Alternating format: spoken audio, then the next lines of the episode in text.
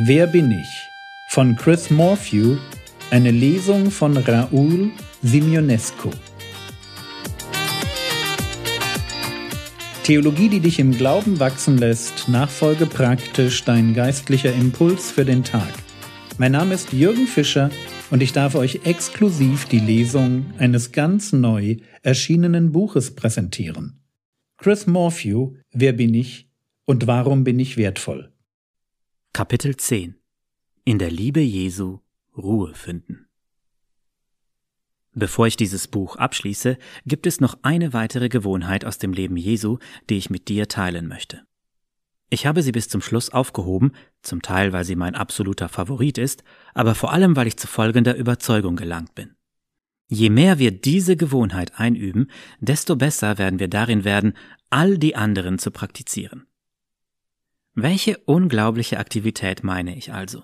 Welche mächtige Gewohnheit, die dir dabei helfen wird, in engerer Verbindung zu Gott und mehr im Einklang mit deiner eigenen wahren Identität zu leben.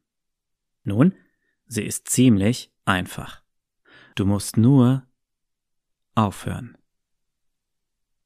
Erinnerst du dich noch damals an den Berg, wo Gott Israel diese Liste mit Regeln gab, um den Leuten zu zeigen, wie sie als sein Volk leben sollten? Eine dieser Regeln betraf den sogenannten Sabbat, einen Tag in der Woche, an dem jeder 24 Stunden lang mit aller Arbeit aufhören musste, um sich auszuruhen, zu feiern und sich an Gott zu erinnern. 5. Mose 5, Verse 12 bis 15. Es wirkt vielleicht seltsam, dass Gott seinem Volk so etwas befahl. Aber diese Vorschrift ist absolut sinnvoll, wenn man darüber nachdenkt, wer diese Menschen waren. Denkt dran, Gottes Volk hatte gerade 400 Jahre Sklaverei hinter sich. Jahrhundertelang hatte man diesen Menschen gesagt, dass ihr Wert und ihre Würde völlig auf dem beruht, was sie produzieren, leisten und tun konnten. Einer der Gründe, warum Gott seinem Volk den Sabbat gab, war daher folgender.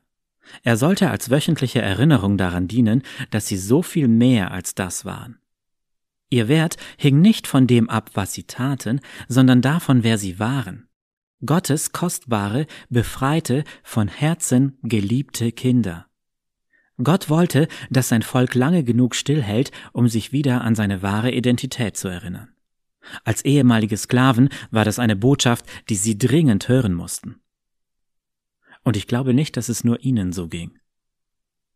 Vor einer Weile unterrichtete ich gerade eine Gruppe meiner Fünftklässler über diese Gewohnheiten aus dem Leben Jesu. Wir hatten eine fantastische Lektion zur Dankbarkeit. Wir machten eine dreiwöchige Gebetsreihe, an der einige von ihnen sich beteiligten. Wir hatten ein paar großartige Gespräche zum Thema Bibellesen, Gemeinschaft und ein großzügiger Lebensstil. Alles lief prima, bis wir zu der Lektion zum Thema Ruhe kamen. Sobald ich anfing, über die Idee zu sprechen, sich jede Woche einen Tag zu nehmen, um innezuhalten und wieder mit Gott in Verbindung zu treten, herrschte eine seltsame, unangenehme Stille im Klassenzimmer.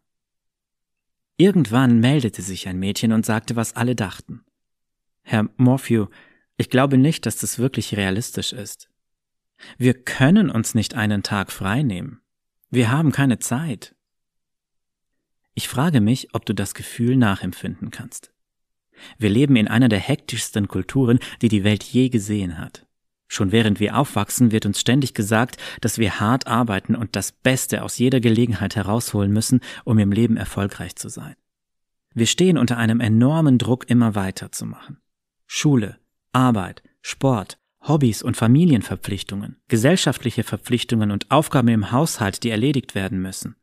Und selbst wenn gerade nichts ansteht, sorgen unser Handy und andere Geräte oftmals dafür, dass wir trotzdem immer weitermachen.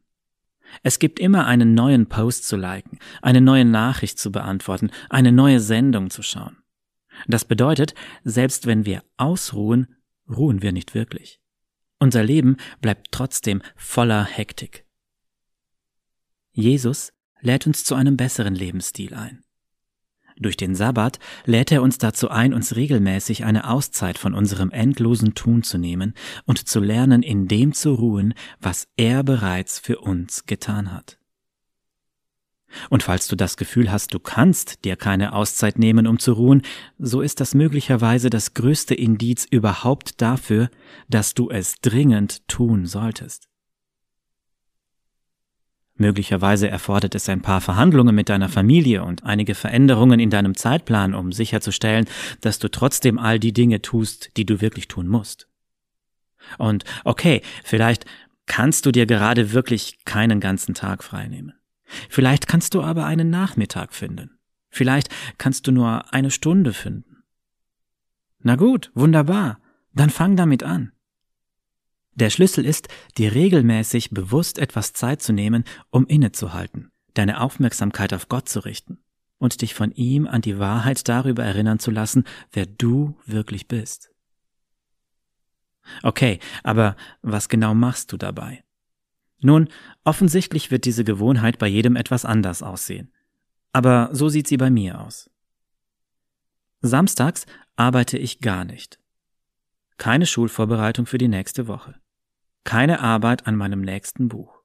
Kein Bügeln, Staubsaugen oder Aufräumen. Ich höre einfach auf. Ruhe. Bete. Lese. Gehe spazieren.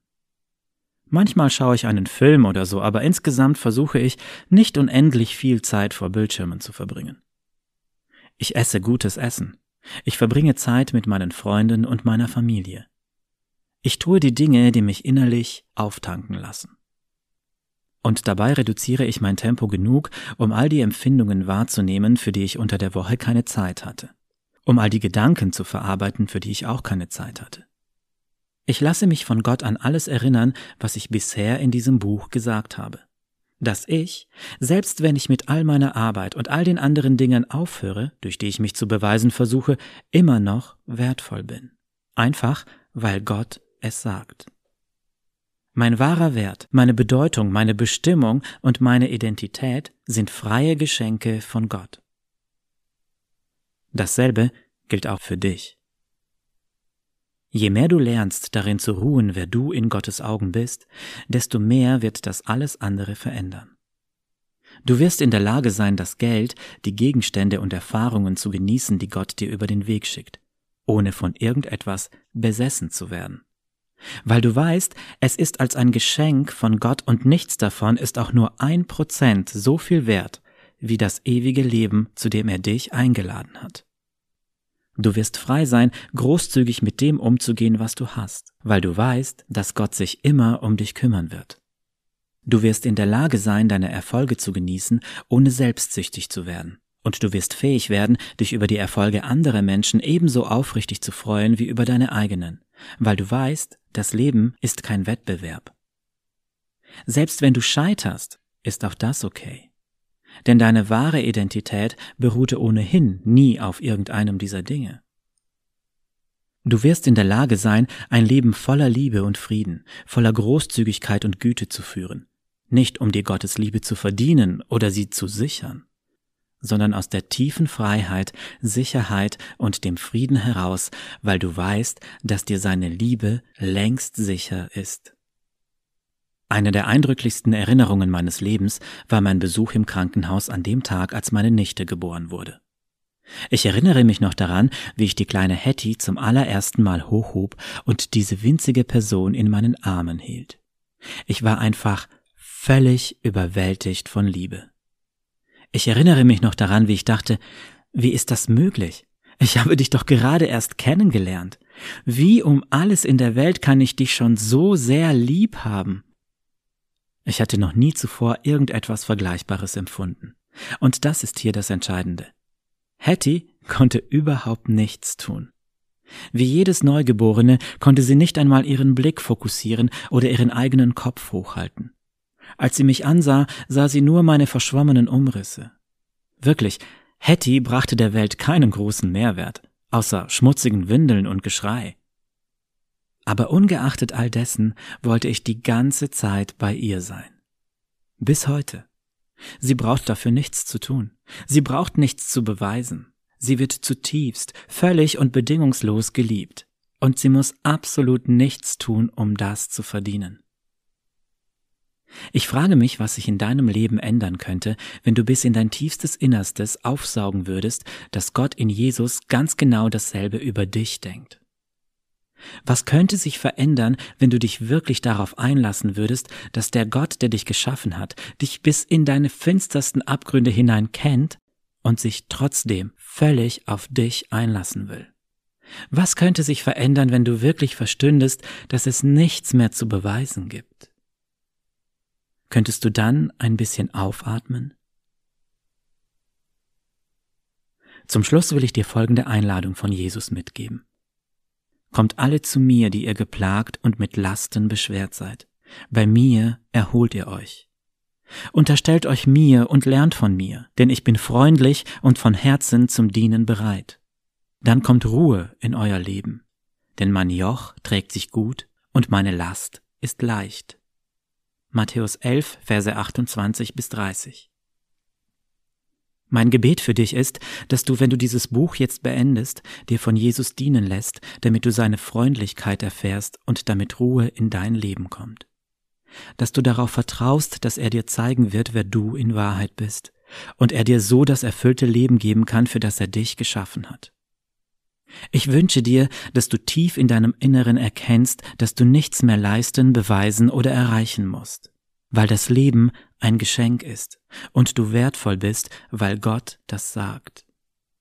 Ich wünsche dir, dass du jeden Tag mit Jesus lebst und du in ihm die wahre Freude, den wahren Frieden und die Ruhe findest, nach der du die ganze Zeit gesucht hast. Das war's für heute. In der nächsten Episode geht es mit Jesu Leben und Lehre weiter. Der Herr segne dich erfahre seine Gnade und lebe in seinem Frieden. Amen.